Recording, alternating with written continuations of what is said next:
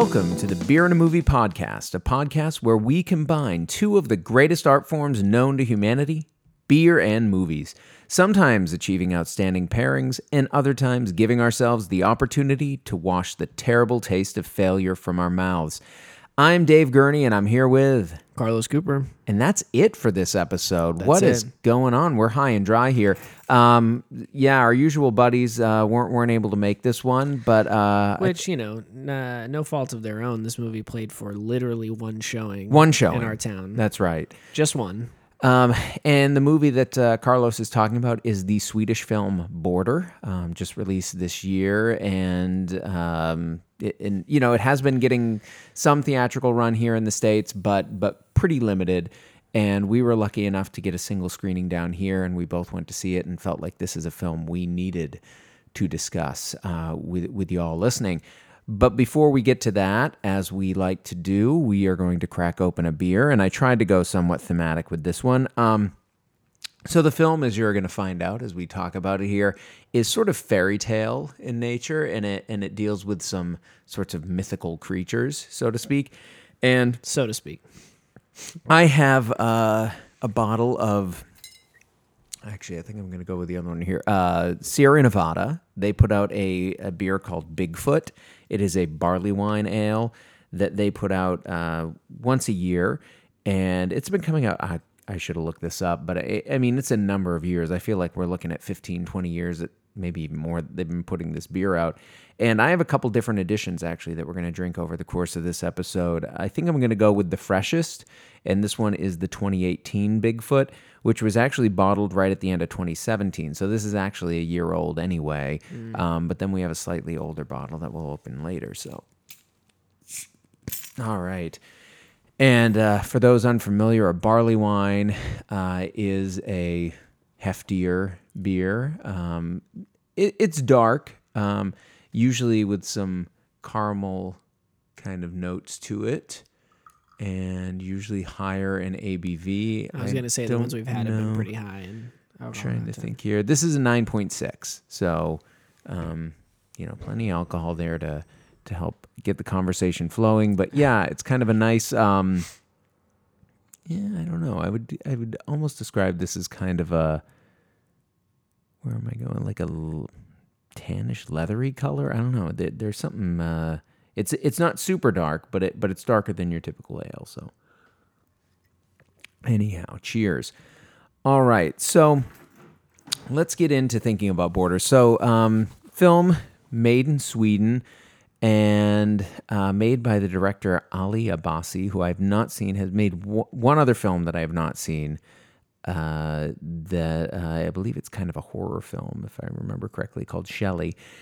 Um, but but this film, uh, probably the most notable um, contributor to its making was uh, who is it? Je- Jean John Ajvide Lindqvist, who wrote the original story for Let the Right One In, um, an, another sort of film from a few years back about uh, adolescent vampires, um, so to speak. So, uh, but this film different, not a vampire film, uh, described as a fantasy film, and the basic premise being we.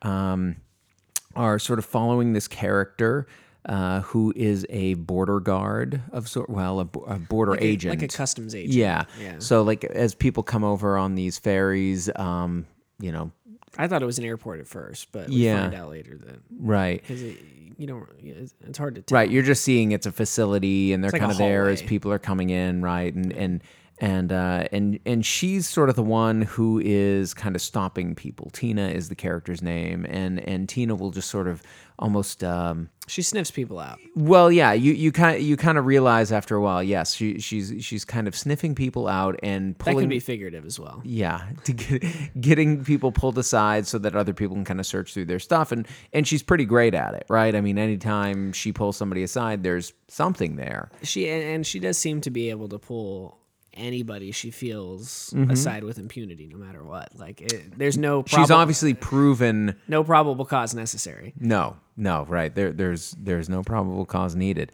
Um, Slightly alarming. we we can get into the politics of that. Um, so, but anyhow, we we see this character as she kind of goes through her day to day with her job. Um, how she has this sort of almost uh, you know supernatural ability to be able to to sniff out wrongdoing as it's as it's coming across the border, and then her daily life, which is sort of living out in this remote region of of uh, Sweden with this live-in guy, who we I wouldn't really describe as a boyfriend, but um, cohabitates with. Yeah. let's live with her in her house. He like is a dog breeder or something like Yes, that. Yes, right. He goes to dog shows, yeah, and, uh, and and and all seems to be going fine until one guy appears through the border checkpoint where um, who- who who seems a lot like her, and and and uh, that they sort of strike up a relationship that ends up sort of revealing some things about her true nature and you know but by the end of the film we, we've learned a lot about these people so um, that's that's a little vague, but um, but to get into it a little bit more,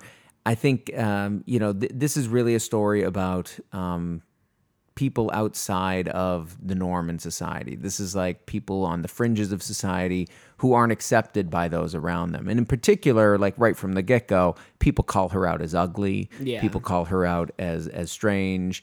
Um, She has a very um, what's the word? Um, not Neanderthal, but this really prominent brow. Right, This yeah. kind of yeah, uh, pre.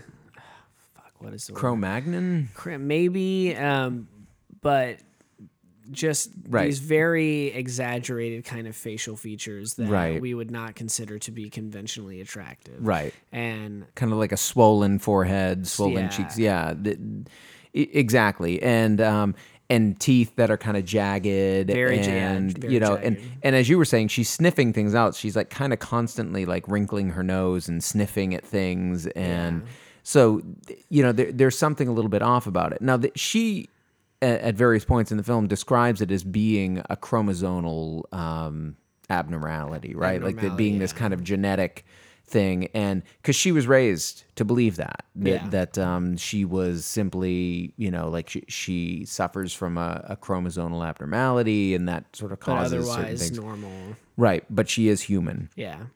Well you know we find out when she meets this other um, fella whose name Vore. Vore, thank you uh, that well no Vore seems to realize that they're not human. They have something else going on. They are you know he describes them as trolls. Yeah. Um, and and once they get together and she starts to be exposed to his living his lifestyle, which is much more um, much more primitive primitive he's and like eating maggots off a tree well, and em- stuff. embracing, I guess, their nature, right? I mean, like Yeah. he, he, you know, yes, there's a, there's a great scene where she kind of tracks him down because she's noticed their similarity, and you know, she she's had him pulled aside, so she suspects him of something, but at the same time, she's kind of attracted to him in some way. Um, goes and follows up and finds him at this hostel that he's staying at, and you know, he's outside, sort of foraging for bugs. Uh, or maggots, or what? what Something like mealworms, yeah. and you know, and he's kind of like, "You want to have one of these, don't you?" And and you know, it's it's there. It's like something that innately she wants, but she hasn't allowed herself to do, and he's able to encourage her to do it, and you know, and she does like it, and, Yeah. and, and it's something that she does want to do. So it's it's interesting. It's like seeing this person being sort of exposed to something that was always forbidden to her. I mean, you don't see flashbacks or anything where when she was a kid, like her parents are, are sort of, uh, you know, pushing her away from that kind of behavior. But you get the sense that, well, she's been brought up with humans. They've taught her that it's gross to go out in the woods and forage for bugs, and it's gross to do these sorts of things. Um, but he, he's he's open to it. Yeah, and even but even before he shows up, just her like going back to her house and the guy that lives there and all that kind of stuff. You can tell she is kind of striving for some kind of normality, Yeah. but isn't fully comfortable embracing it. Like well, he makes advances at her, and she's like not really there for it. They sleep in different beds, even though they do seem to have some kind of Well, he come. There is that scene where he comes into the bed. Yeah. eh, but she's like, she No, has, yeah, she doesn't want it. You and but they may have at some point. It, yeah. se- it seems as if they have. It seems like there is some kind of romantic thing that either has happened before, or there's some kind of Yeah. precedence of it. But But it's more a relationship of convenience. She likes Yes. having somebody around. She wants to feel human. She wants to feel like she's part of And he needs a place to stay. He needs a place to he's stay. kind of a bum. right, and he's willing to freeload off this person who has a house. And yeah, yeah, exactly. Um, Right. So there there are some you know more subtle than maybe what we're used to in American filmmaking. Uh, yeah, subtle hints that she is trying really hard to maintain this sense of normality Right. and that she you know um, kind of uh, conforms to what society deems to be acceptable and things Mm-hmm. like that even though as we find out later she's been repressing some things and you know in theory and Right. that she wants to embrace certain instincts that she has um, Right. which she does end up doing at some point and then things get really fucking weird like really str- I, Yeah. I I will admit there is a certain point in this film where I kind of I didn't I don't know if I nodded off but I like zoned out a bit because it is very slow yeah. uh, and I was like what is happening and then once I really like checked back in Was it the sex scene that Yeah. snapped you back?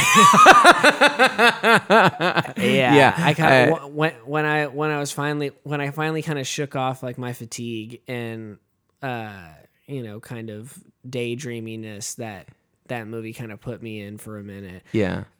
There was some shit happening. Yeah, and- yeah, That. I was not prepared for.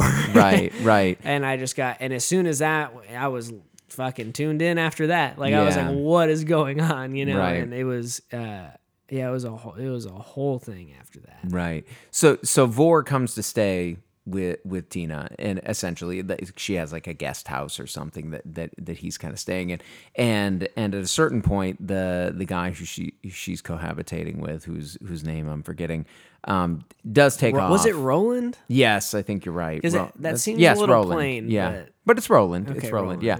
Um, you know, he goes to one of his dog shows and he's gone, and so they have this kind of like wild romp through the woods. You know, they and they strip down and they're you know they're swimming and they're in the in the uh, little spring that they have and. You know they're they're running through the woods, and then their passion ignites, and we already know because early in the film, actually, when she pulls him aside and has him searched, He's her strip colleague, uh, who's a male, Yeah. a male human, strip searches Vore, assuming that he's a hu- that he's a male. Yeah. But then says, "I, you know, that was terribly embarrassing. You know, I went to, he, you know, he has a vagina, and and so you already know there's something off about. But he presents as very male. He's, you know, in, has a in- very masculine energy. Right. And so when they get together, you know, he strips down and he does, you know, have a vagina. She seems to as well, and we've actually even seen her nude earlier in the film going Yeah. into the to kind of confirm that. But then has a troll penis emerge from Just comes right out. yeah. yeah. I sorry to laugh. I mean, I shouldn't laugh at troll sex. I mean, it's it's how they do it. I, I you know, It's not a real thing, so it's okay. but but that's how they you know they fornicate and they and they, and they do their their thing. yeah, it was it was almost like like a like an appendage of like a Pokemon or something like that. like the, the way the way that A Pokemon, all right. the way that it like it, it's something like something like it it was almost as if like a plant were alive and this was like its arm the way that it looks and it's right, depicted and like stuff. an unfurling leaf. As and a, I yeah, exactly so- thank you. That's what I was looking for. Yeah, I think it's yeah. it's very bizarre. Yeah, and yeah. and she mounts him and does her thing, Right. uh, or There, know, there is that some grunting and moaning that goes on. and There, yeah. there is. They seem Yeah. to have a great time. I'm very happy for them. Right. Uh, but you know, and and there are repercussions to this. But yes, Yeah. that that is definitely I think a um, a key moment in the film where where it's sort of okay this and it also reveals this kind of weird um, sort of gender reversal that's going on in this troll species, right? That you have the the um the trolls who present as more male or masculine in our sense, you know, that that we're familiar with in human culture, um, actually are the uh, the, the egg carriers, I would assume, and the ones who get Yeah. fertilized, the ones who are. Um, which and we find out later. you even hear about that, right? Because because later, a little bit later in the film, you see that not only is Vore as a male or or as the one who appears male to us, um, the carrier of the eggs, but like actually sort of essentially gives birth to these unfertilized eggs, which are further along in their development process than we would typically think of an egg being. yeah, Um, they, they're sort of they look like semi-human. Yeah, They're like the- these humanoid kind of figures. Right. They're kind they're kind of like be, beyond even embryo. I mean, they oh, aren't Oh, yeah. quite fully babies, but they're they're like something along that They're developmental path. Yeah, right. They they are starting to resemble the features of a face and Right. hands and stuff like that. And close enough to a baby Yeah. that he can pass it off Yeah. because that that's where things really get dark with, with this, right? Yeah. That so so you know, come to find out, so earlier Well, in the film, Yeah, we have to backtrack to right. earlier. The first guy, right? I think it's the first guy she pulls Yeah, and finds something on. Mm-hmm. It introduces it's like a thumb drive, right? it's a He's thumb get- yeah. drive, and this guy tries to eat when they find it, Right. Because she knows he's up to something. They search him. He's got nothing. She pulls out the pulls this thumb drive out of the back of his cell phone case, I believe, and he immediately tries to swallow it. Turns out there is a crap ton of child pornography on this thing, Mm-hmm. and then she ends up working more closely with the detectives investigating this because they they recognize that she has this extra sensory ability to be able to kind of sniff this thing out. Yeah, so they're you know, they find this guy that is in possession of this, but what they're after is the trafficker of these And the people who are making it, and the people right? who are making it, yeah. Right. How who's producing it, who's allowing you know, who's doing all this stuff. They're trying to get to the source to Yeah. really to stop the thing, the real problem, not just the guy that the weirdo that has it. right. Um, and so that's where the weird unfertilized egg embryo thing comes eventually comes back. Yeah, eventually right. Comes back. So you you know like they, she helps them crack down on this ring that is doing this, right? Like so like she locates this apartment um, with a detective where they are presumably filming some of this stuff at the very least keeping a baby. I mean, this is not just child porn, it is like baby porn. It's yeah.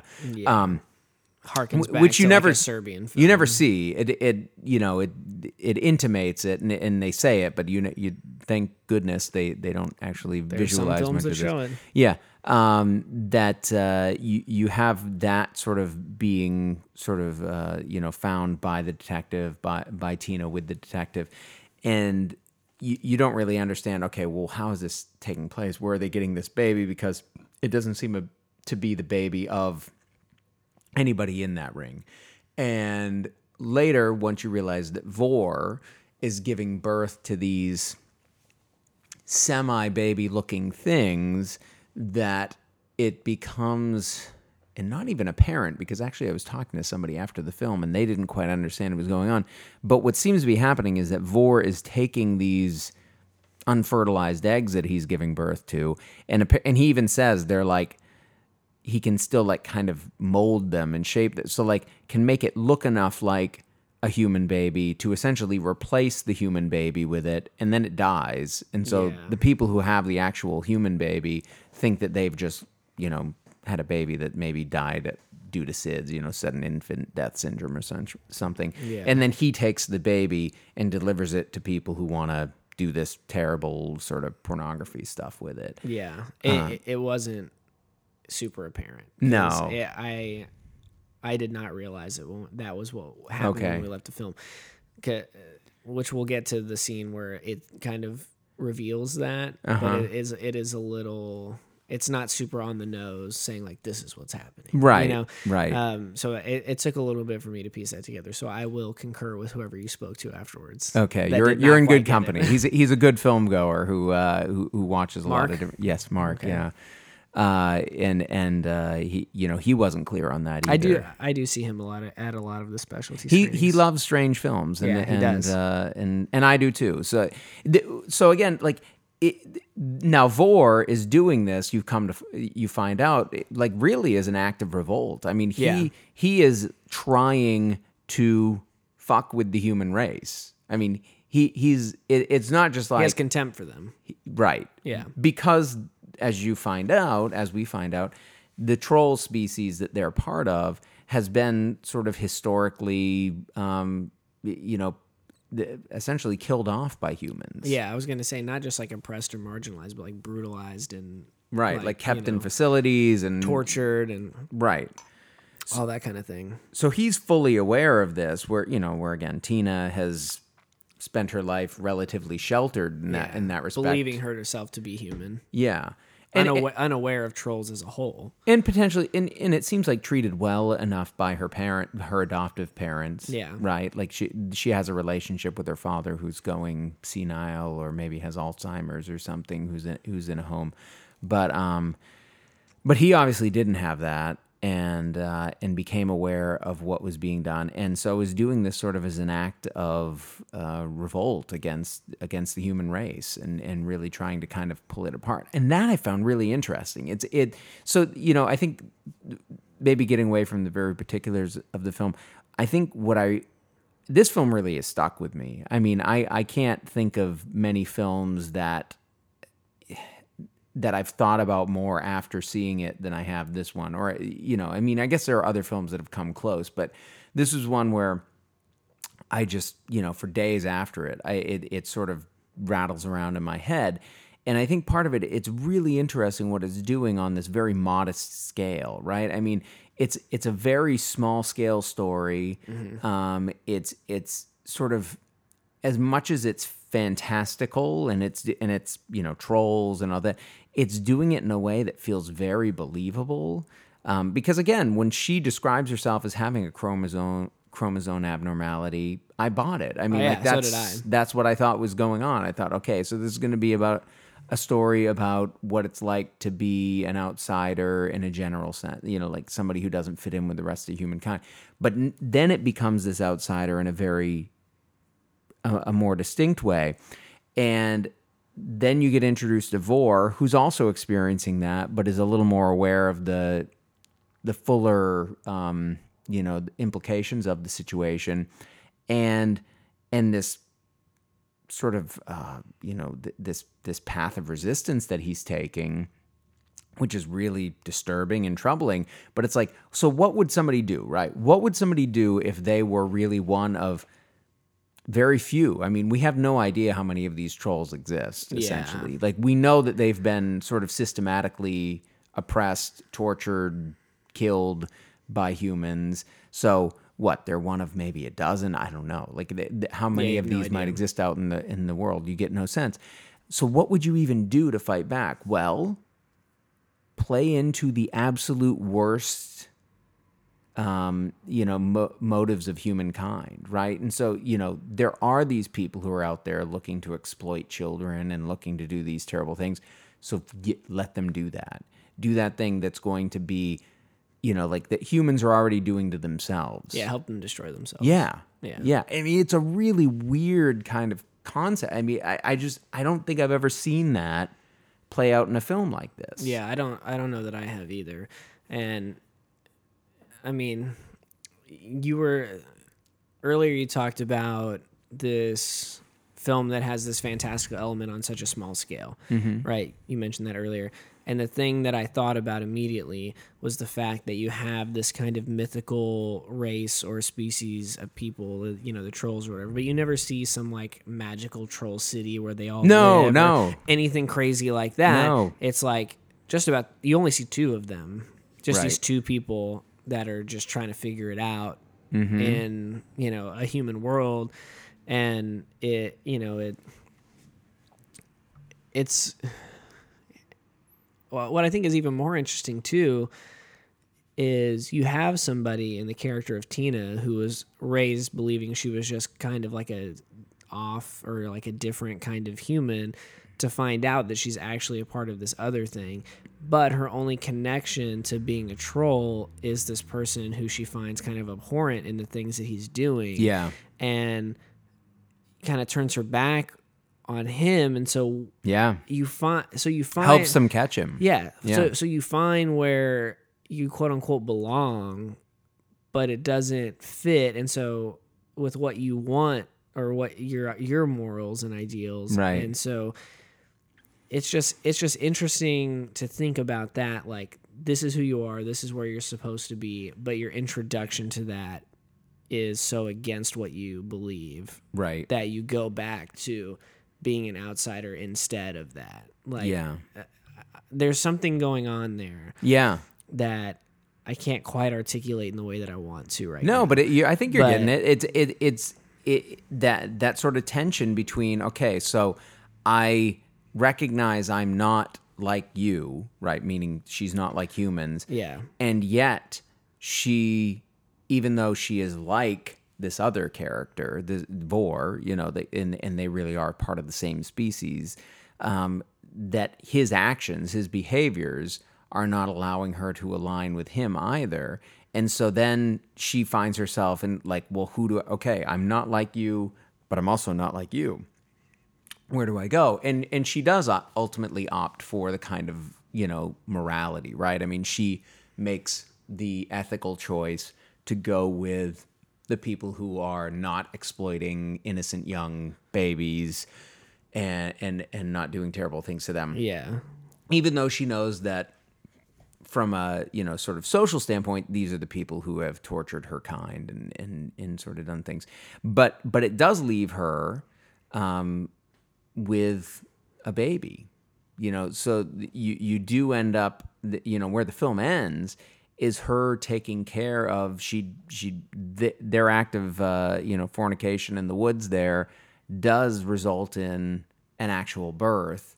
And so there is this troll baby that she's taking care of and she is raising feeding it um the bugs right? I mean, Yeah, like, yeah. yeah. So i mean like you you know like sh- so will there be a path forward where she's gonna sort of take this what she's learned from vore and try to put it into practice with this offspring in a way that will create um, a better version of, of of what they are? And and how do you I don't know. I mean it's really complicated. Yeah, it is. yeah. And I man, I feel like I didn't I, I didn't quite spend enough time pursuing this angle of it, I think, before coming into this, but I feel like there are other movies that deal with this kind of issue. Like Yeah. Of of being an outsider, finding where you're supposed to be, and then or like where you quote unquote belong, and then that not fitting in with who you actually are as a person. Uh-huh. Yeah. And it I can't think of any examples right now, and Well- I know tomorrow I will. I can and I think it's a film that we're going to talk about in the second half of this so so we'll wait to get there. Well, we'll wait to get there, but I think let's. So, so I think we've kind of walked through this film. It's fucking nuts. It is. And uh, just for context for the for the listeners out there, um, so so this movie showed one day, one screening, and so it was like do or die. Let's go see it, or we're not going to see it. So you said you were going, and I was like, you know what, I'm going to go too. Mm-hmm. I took my fiance with me. the three of us sat down. Yeah. The movie ends, and you look at us and say, "A day night movie for the ages." And I the- did say that. and yes. the only thing the only thing I can think of was like you're fucking right about that. and and two, uh I I want my mom's a little fuzzy about the particulars, but either the first, second, or third date, very, very early on in my parents' relationship, they went and saw uh, the cook, the thief. wow. his wife and her lover. Wow. Um, and that also a date night movie for the ages. Yeah, that I, one. I can only imagine. Uh, yeah, I ca- she she maintains it's her it's her first it was their first date, but does also maintain a bit of skepticism about whether it was like the first or second or whatever. But the minute you said now who that, who chose it? Your dad or your probably mom? my mom. My my dad uh my dad gives me and my mom shit constantly. All the movies you guys watch are depressing. Why do you like watch, watching such depressing movies? and he's just sitting there watching John Wayne and uh, Sahara. Uh, and- ding ding ding. Ding, ding, ding. Uh, yeah, actually, the last time that I watched Sahara was at their house. Uh, Kylie and I went over for dinner on a Sunday evening, as we tend to do most weeks, and. Uh, it was on, and he and I was like, man, I haven't seen this movie in forever, and that was actually right around the time that our whole Sahara bit began. Oh, really? And he pulls out the book. He has the fucking book that the movie's based off of. Oh, that it's based on. It wasn't an adaptation of the of the movie. It wasn't like a novelization. It was No, no, was the, it based- was based okay. off this other book, Oh, very, wow. I think, loosely. But he was like, "Yeah, you should read this," and I was like, "What the fuck? You have the book that this kind of crap movie was based off of?" But yeah, he likes that type of stuff. You know, just like romps, yeah easy to watch, yeah, yeah. just so fun, so whatever. cook the thief. The wife. Not his, that would not, his have been speed, his. and I am very surprised my mom got a second That's- date after that's that, amazing. 'cause that's not his shit at all. th- But that you would be right up there. Yeah, I get. I, Yeah. yeah. But yeah, this this movie was very similar for Kylie. And I. Though though I will say Kylie uh, is much more open to that type of stuff than my father is. Uh, Yeah. for sure, one hundred percent. She Right. likes a, a deeper, darker kind of thinker more. Yeah. Um, but it still was like after leaving it, we were both just like, "What the fuck just?"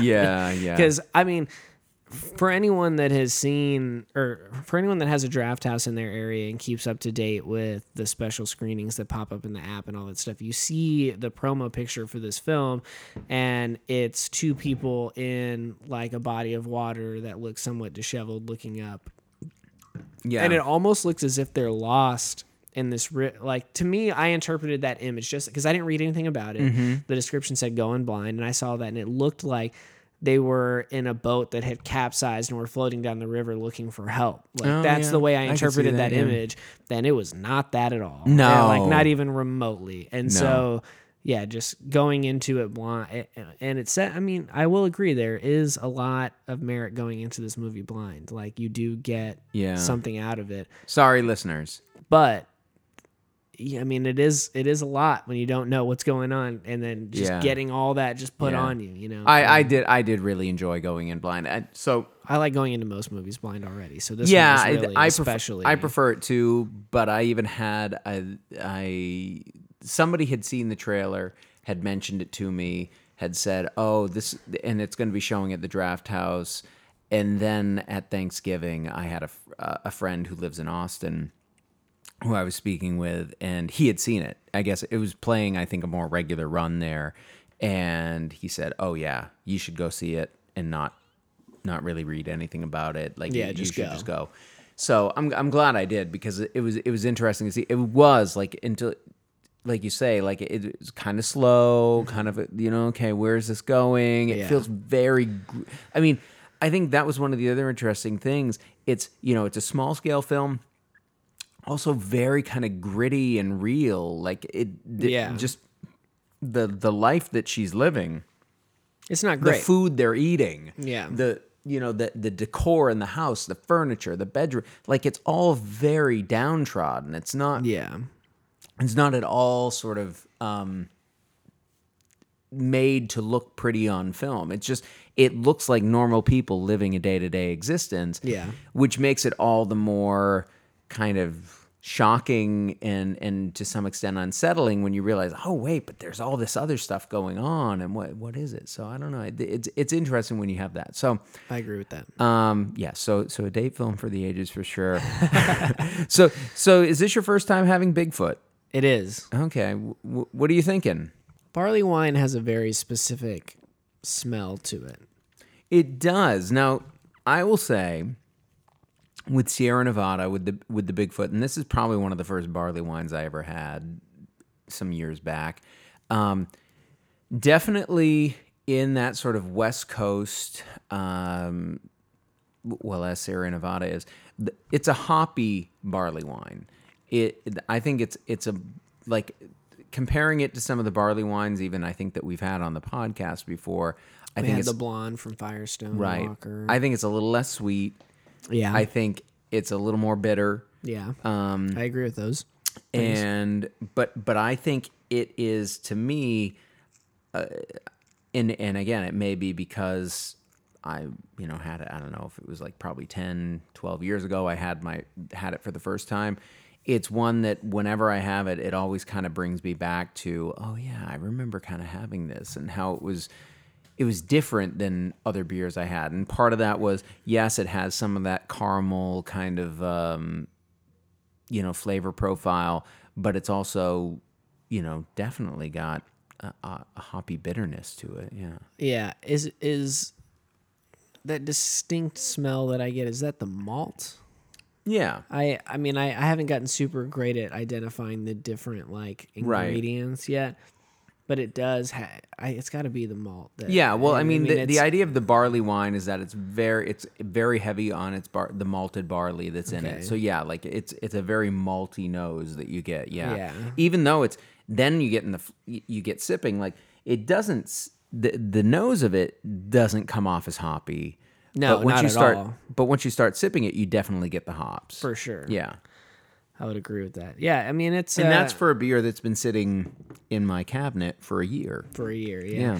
It's um I I do I do enjoy it. Uh it's a rapid it's a I mean it's a vast departure from my usual. Yeah. Um wha- is this something that I'm going to see on the shelf and like be like, "Ooh, got to grab that." Probably not. Yeah. Um but if you're if you're feeling kind of stagnant in your beer choices and Mm-hmm. you feel like every time you go to pick up a six pack you're getting the same thing and you know you want to switch something up this is a this would be a great beer to do it or any barley wine in general i think Yeah. is, uh, if you want to add a little life into your beer rotation and try something new Yeah. um, i would say that that's because i know when we had the blonde barley wine i mentioned that um, I would always see it on the shelf and not go for it because I didn't know what to expect or I wasn't sure if that's really what I was going for. Mm-hmm. But if I knew then what I know now, I would have been like, yeah,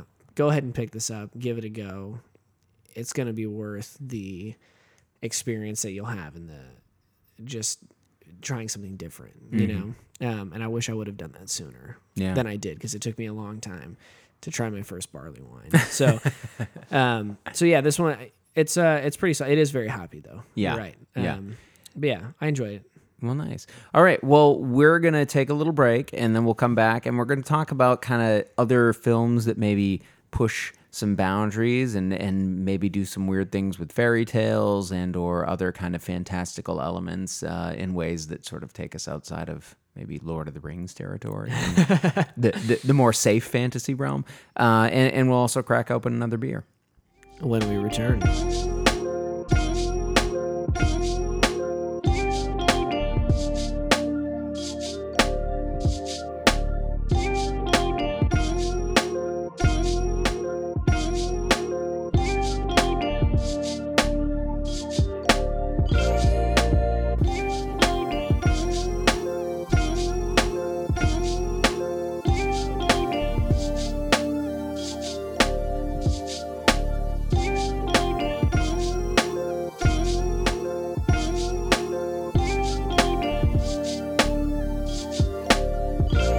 Right, so coming back here, we are going to uh, talk about.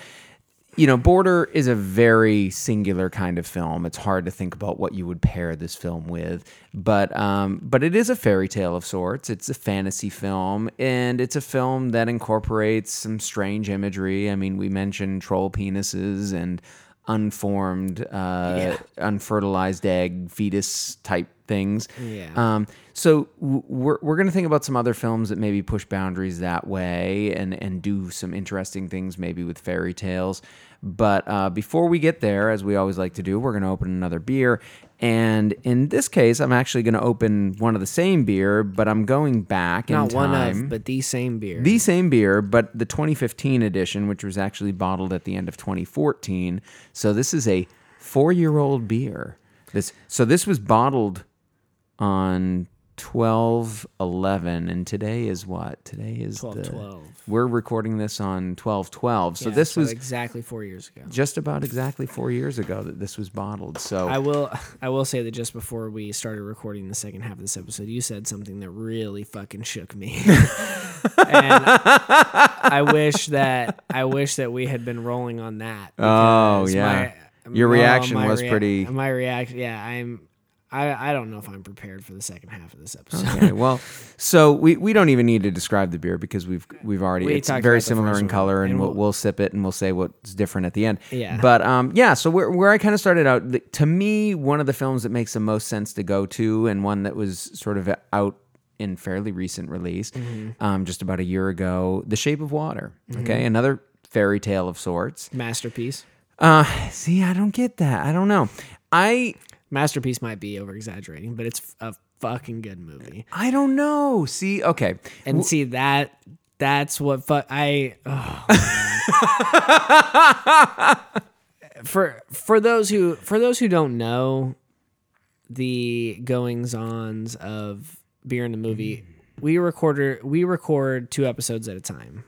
We're busy people. We can only meet every so often, so we try to record two episodes at a time It's true. He's pulling back the curtain here, folks. so that we can release an episode every week in a month. And I literally just got done fucking yelling at Ethan about widows. And now and now the co-host that likes everything comes in with a distaste for Saint Guillermo del Toro's Okay, Shape well, of Water. I let me mean, say- he is a treasure. Oh, he's a treasure. He's a treasure. I I really love Guillermo del Toro. Fantastic I have been watching his films for years. I big Hellboy fan. Big movie. b- big Pan's Labyrinth fan. Um, Even better movie. the- I saw Pan's Labyrinth for the first time this year. really? Or Well, that makes sense. You were you were probably too young to go see. It. I was too young to go see it in the theater Yeah. for sure. It was in the last 12 to 16 months or so that I saw it. It was Right. it was pretty recent in comparison to how long the movie's been out. And Right. god damn. I was so when I walked out of the theater, I literally looked at the people I went and saw it with and I was like, why the fuck did this take me this long? Like Wow. I can't believe that I didn't see this movie mm-hmm. sooner. This is that was incredible. It, it's an incredible film. I remember Yeah. seeing it in the theater and being wowed by it. I think I might have seen it twice in the theater, honestly. Yeah. Um, so But Shape of Water. so I went into Shape of Water with huge expectations, As you should and it was have. getting buzz about Yeah. you know Oscars, which and it ended won, up panning out. Yeah. Um, won quite so, a few. And so, okay, I mean, there's different things. I kind of, I, I, I guess I should address it because you're talking about it in this way, but but I kind of want to make the connection to border. Um, my problem with Shape of Water had to do with that central relationship between the um, oh god Sally Hemings character and the um, creature from the Black Lagoon. Yeah. The- I you, Abe Sapien. Abe Sapien. Okay, thank you. it didn't. The Abe Sapien character didn't emote to me in the ways that it needed to to make that relationship seem real to me. I don't know. There was something off about that in their interactions, and it was being played.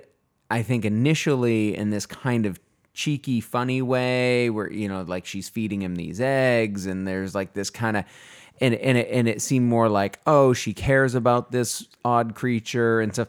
And then it just so quickly kind of transitioned to they're in love and they're having sex and they're doing a it didn't that relationship didn't build in a way that made me feel like I could buy into it. I don't know. So it, it kind of lost me in that transition from it being her just being a really empathic kind of person and wanting to connect with all those around her to being, oh no, this is like one of her kind. Now, where I think I see the relationship to Border and where I think I like Border more is that um you know she ends up she is one of the species Yeah. right? I mean that that is kind of the i don't think that's i mean it's it's a little ambiguous but it seems pretty clear by the end of the film where they go off in the water and everything and she has right? You see she has gills right? Don't we see i don't know In Shape of Water? yeah. That Doesn't I do it- not don't you see? oh, okay. But it there it's pretty clear she can survive underwater she's with him Man, I need to watch that movie again. yeah that wasn't that how it ended That I do not remember. All right, I don't know, but she's one of his species. She's obsessed with water. She's been, you know, like she has to masturbate in the bathtub. She's got all this stuff. I don't know. I felt like she was maybe some hybrid or whatever, like part of his species. And and we uh and and we're kind of seeing them come together. I couldn't buy it as I was watching it, but it seemed to be doing something very similar to what Border was doing, where it's sort of taking this kind of fantasy idea of okay, you have this species that's sort of human like, or it's able to communicate with humans in this way that we're not used to other beings being, you know, like other creatures doing that. Um, closer to humans than animals than other animals are and doing it in a way that um, to me i think it's strangely enough i think in shape of water is trying to romanticize it more mm-hmm. but then for sure is. but then loses me because i don't buy into the romantic relationship as much whereas border isn't trying to romanticize it at all it's just like I was saying earlier, it's like this sort of gritty realist take on this idea of this alternate species that sort of do you know can pass as human but doesn't quite make it, um, and them coming together and it being this sort of problem. You know what I mean? And it, and it doesn't sort of uh, gloss over the fact that well, how would you really survive now? Shape of Water is a is is a fantasy film in all those senses. It's a, it's a fantasy film that that ends in this kind of. Um, I think it's trying to be uplifting at the end, like bringing these characters together. Border doesn't give you that. Um, it's Oh, doing yeah, something I- a little different. I agree with that. It definitely doesn't. Yeah, it, de- it definitely doesn't have the the nice ending. That Yeah.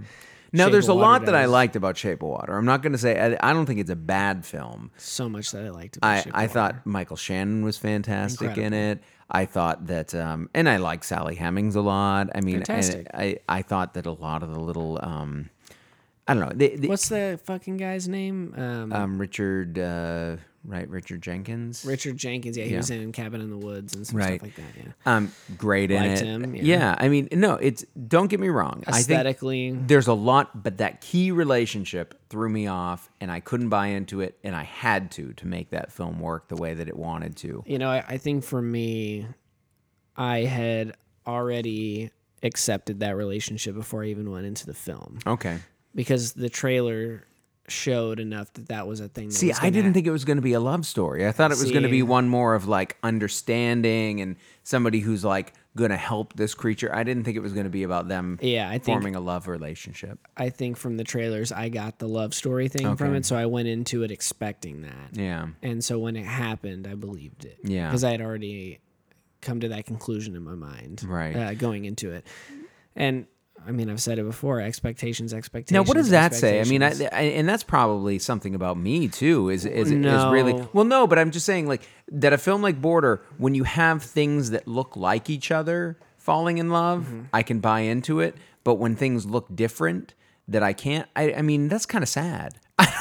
Maybe, I don't like I that mean, about myself. Maybe, but uh, I mean, I definitely think as a filmmaker, it's a bigger task to make the audience believe that a fish and a person can fall in love versus a somewhat person and a somewhat person. You know, like Right. they, they look. Well, the- that's what I'm and- saying, And border, yeah. they- I mean, but uh, just because I mean, how many people do you know that are in romantic relationships with a goat or something like that? You know, like that's just like that's like not a thing that happens yeah, in be- everyday life. bestiality is not something that we tend to. Well, no, uh, and that's what Shape yeah. of Water is. I mean, it's a, it, it is. it is a It story is. of bestiality. Though then you find, though I think you find out there's like those indications that oh yeah, but she's one of them. So like yeah, yes, yeah. but I mean, I, I don't know. I think it's, I I think that more than anything, it's like,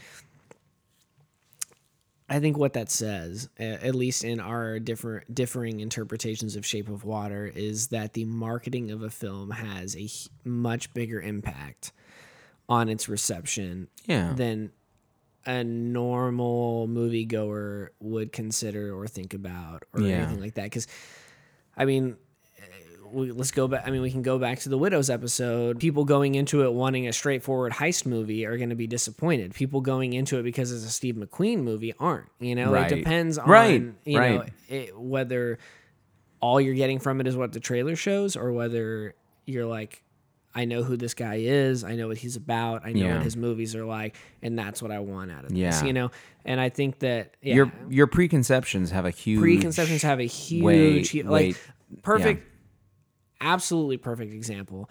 Um, I did not see the Green Lantern movie when it came out. Yeah.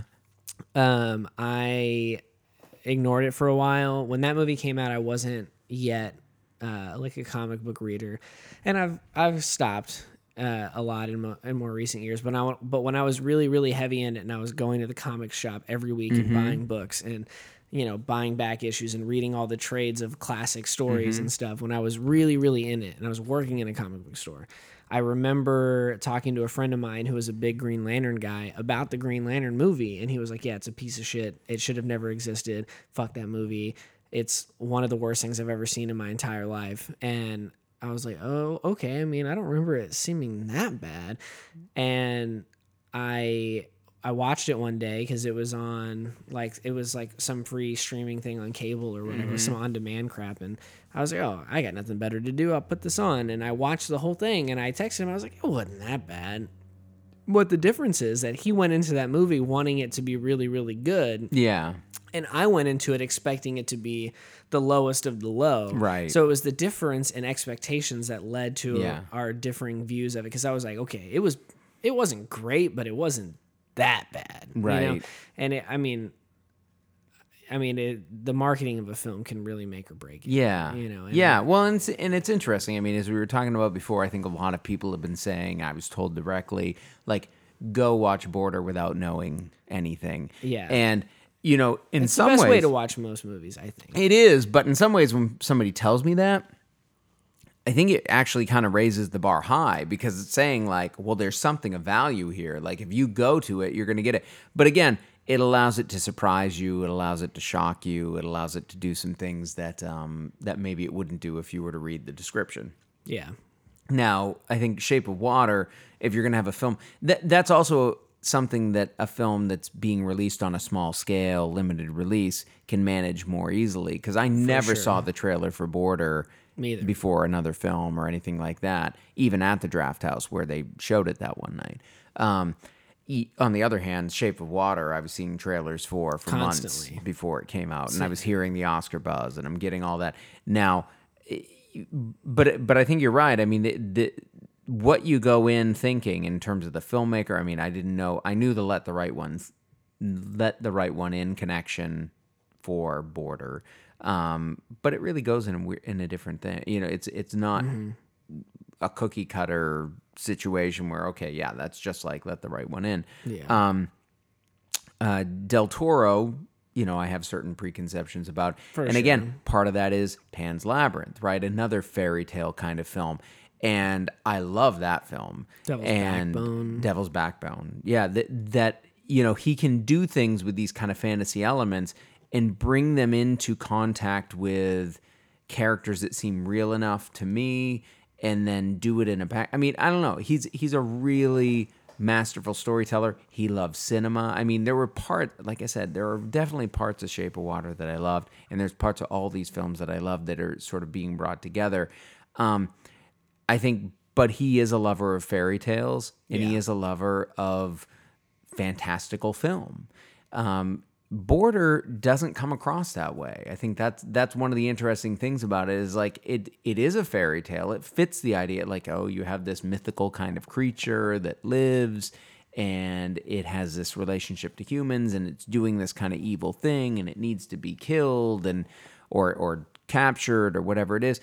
Um, but it's doing all that in this kind of weirdly realist kind of way that we don't typically associate with fantasy films. Yeah, I, I, I, I mean, I agree with that. It, the fantasy element is so grounded in the most mundane hmm. reality you can imagine. Yeah. and it, it- yeah, it really does put it Right. And like you say, different spin. it never brings you to that like, well, let's show you the land of trolls. Let's you know, like you you never get that sense that there's that would be a classic Hollywood way of ruining that movie.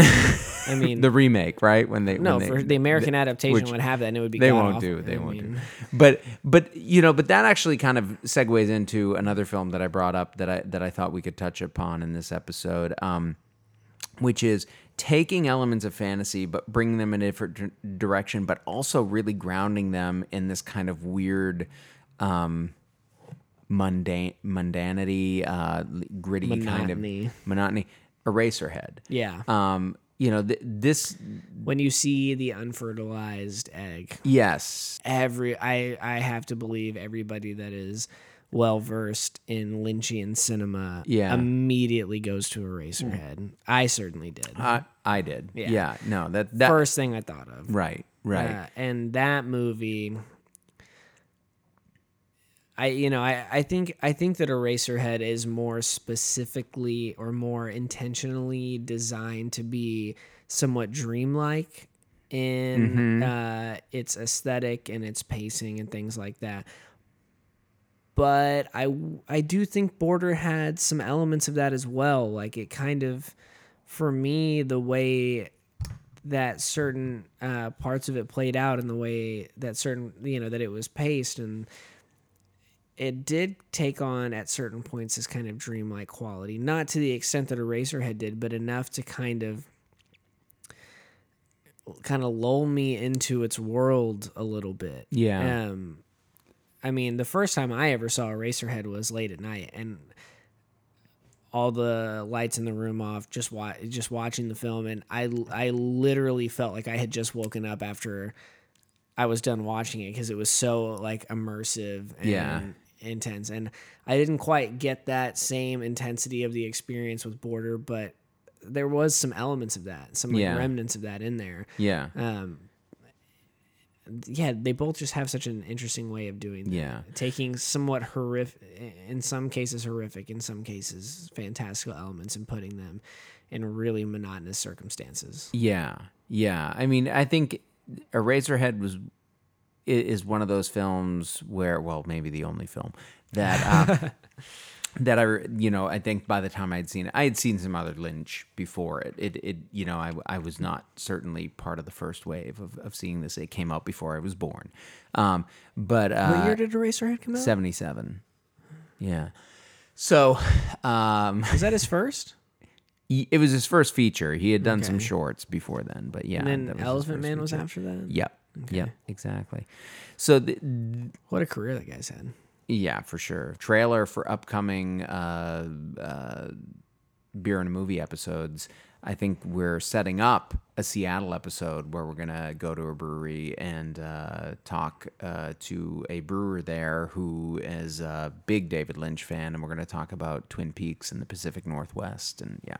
So stay tuned, beer and a movie listeners. But but for this. Uh, for this, uh, you know, for Eraserhead, it was really interesting once I got around to seeing it because I think I had seen some other Lynch, and it, you know, but but I knew about Do you remember what you had film. seen beforehand? I'm I'm certain I'd seen Twin Peaks. I think the first stuff that I had seen that I really knew probably associated with the the David Lynch na- name was the Twin Peaks TV series. Okay. And then probably realizing Elephant Man, which I might have even seen before that, but then knew But that that was him. it was David Lynch. Um, and I think and Eraserhead might have been my first. wow, that's David interesting. And I'm pretty sure I saw Blue Velvet and Wild at Heart before I saw. because I, I mean, I I I own Blue Velvet. I saw it at half price books one day uh, for a reasonable price, and I bought it. And I have Mm-hmm. not felt uh, that I was uh, emotionally equipped to deal with that film yet. You've not Um, watched I still have. I still haven't watched What? it, but I have seen. And as a lover of film soundtracks, that's yes, like I've listened to the soundtrack. Wow. But uh, but I've seen Twin Peaks. I've seen Fire Walk with Me. I've seen Mulholland Drive.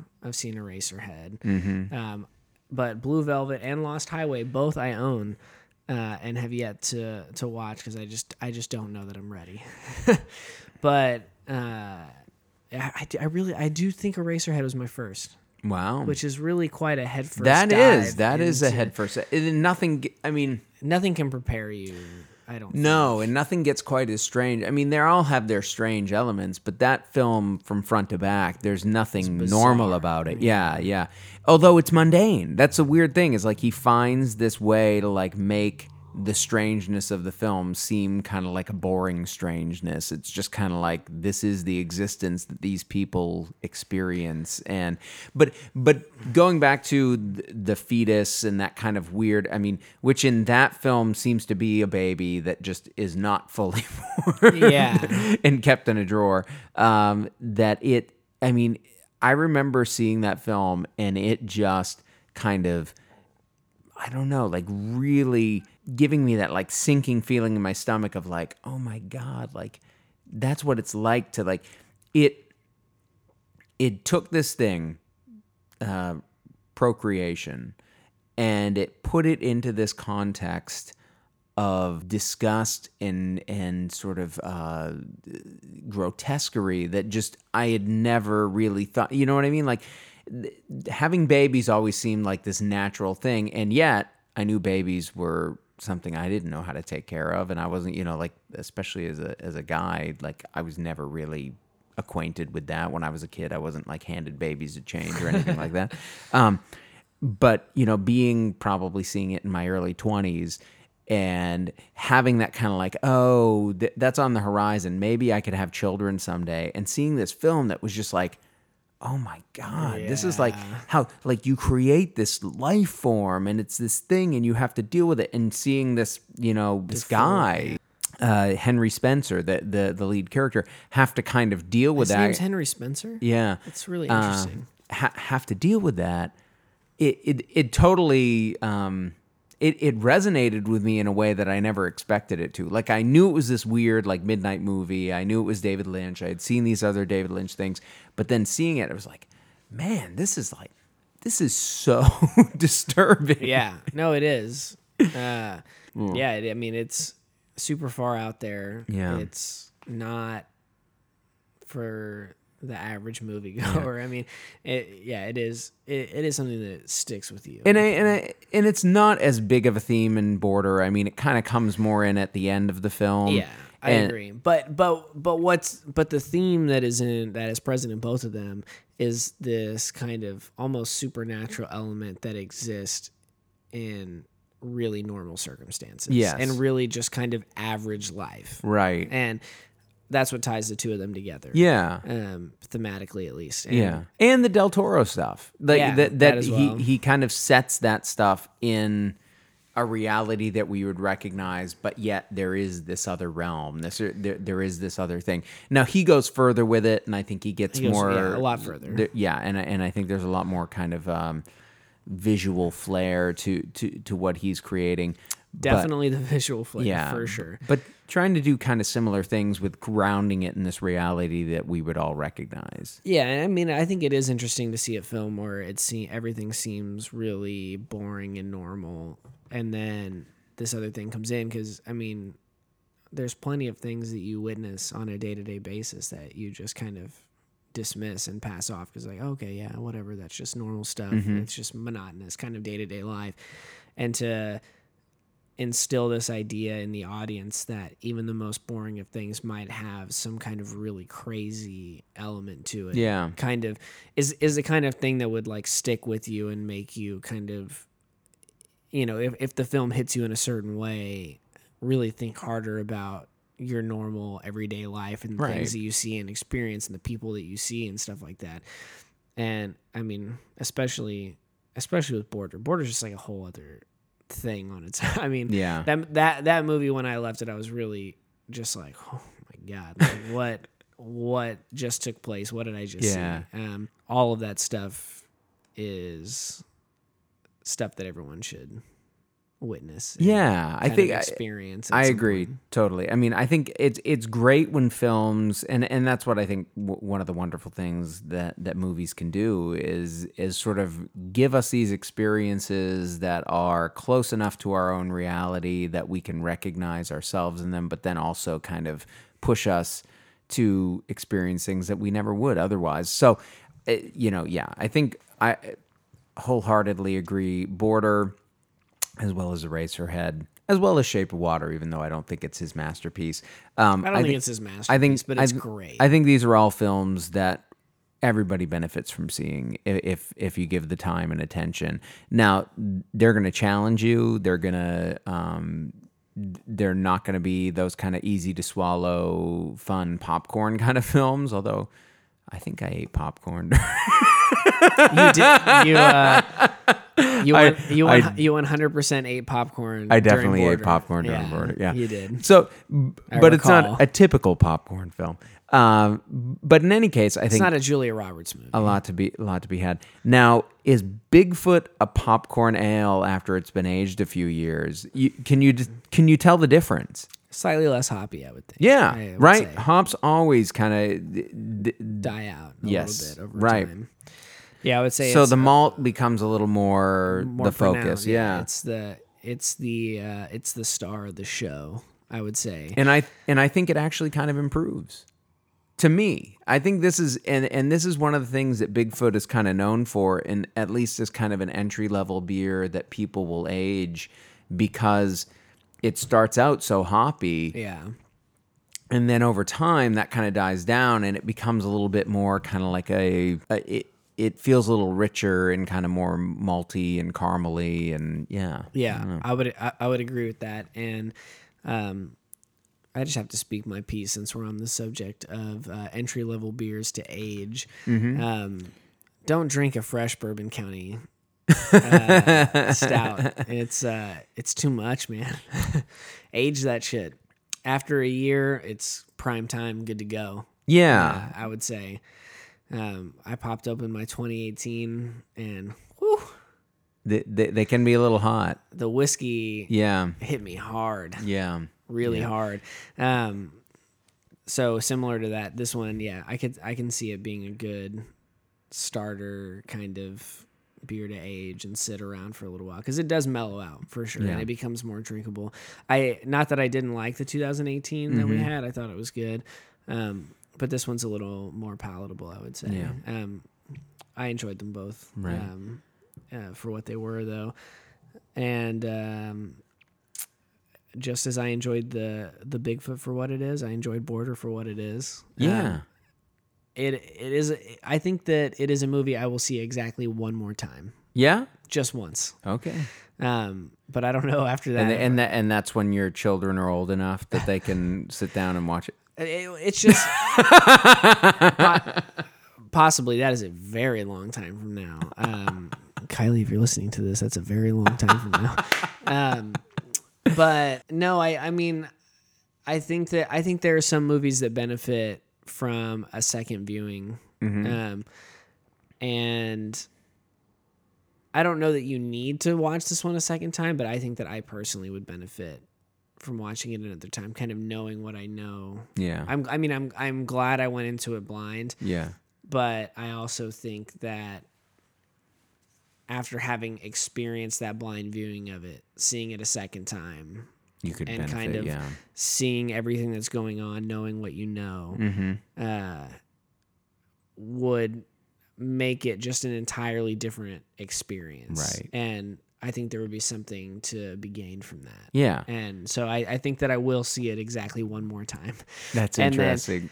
and then after that maybe i'm done Yeah. Uh, I, I, I think it's. I feel like it's a film that I will so for one I did not take my date to to it so I, I know call. I know it's Good call. But but I'm saying at some, at some point I'm going to watch it with Erin because I think it's a film that she should watch, and I know she probably won't watch it unless I force her to watch it with me. So I, yeah. I can see doing that. But yeah, and and I don't know. Th- this is yeah. It's I have a feeling it's one I'll return to.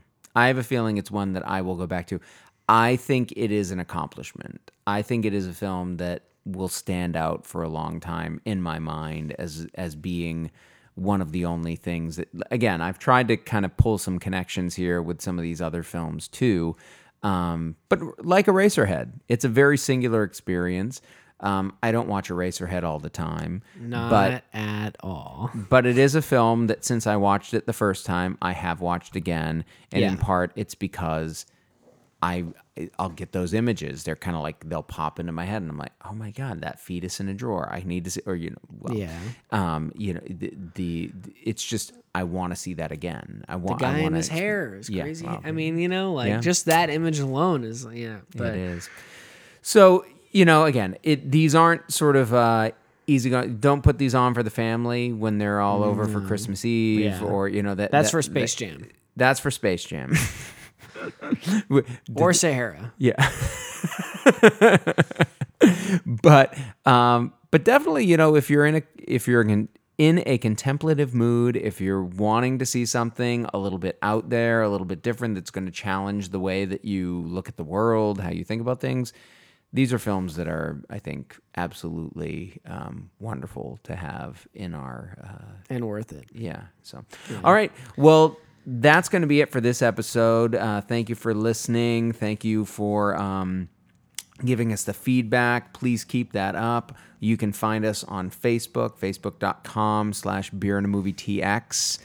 Uh, You can also find us on Twitter. Uh, that is at Beer Movie Show, and you can find us on Instagram at Beer and a Movie, and that's the T. You can find us in those places. Ye- yell at us. Tell us uh, that you didn't give a shit about our border episode, and we should review Aquaman or whatever. hey, I'll big- go see Aquaman. I'm I'm gonna go see it. I don't want to, but I'm gonna go.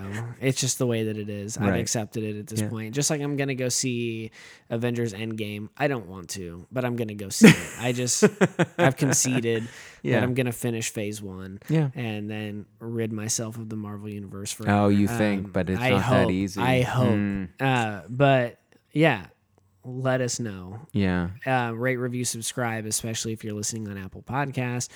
That's hugely important. And if you're listening to the show, uh, download it. Don't stream it. Download it. Let us, you know, that that lets us know, um, you know, who's who's listening and uh, how many of you there are. Uh, and you know, keep uh, keep an eye out for the Beer and the Movie fan club and for the uh, early acetate pressings of our podcast before the general public gets them. uh, we're gonna take a third man records approach to this whole podcasting business. That's right. Carlos Um, Cooper, the Jack White of podcasting. oh, there we go.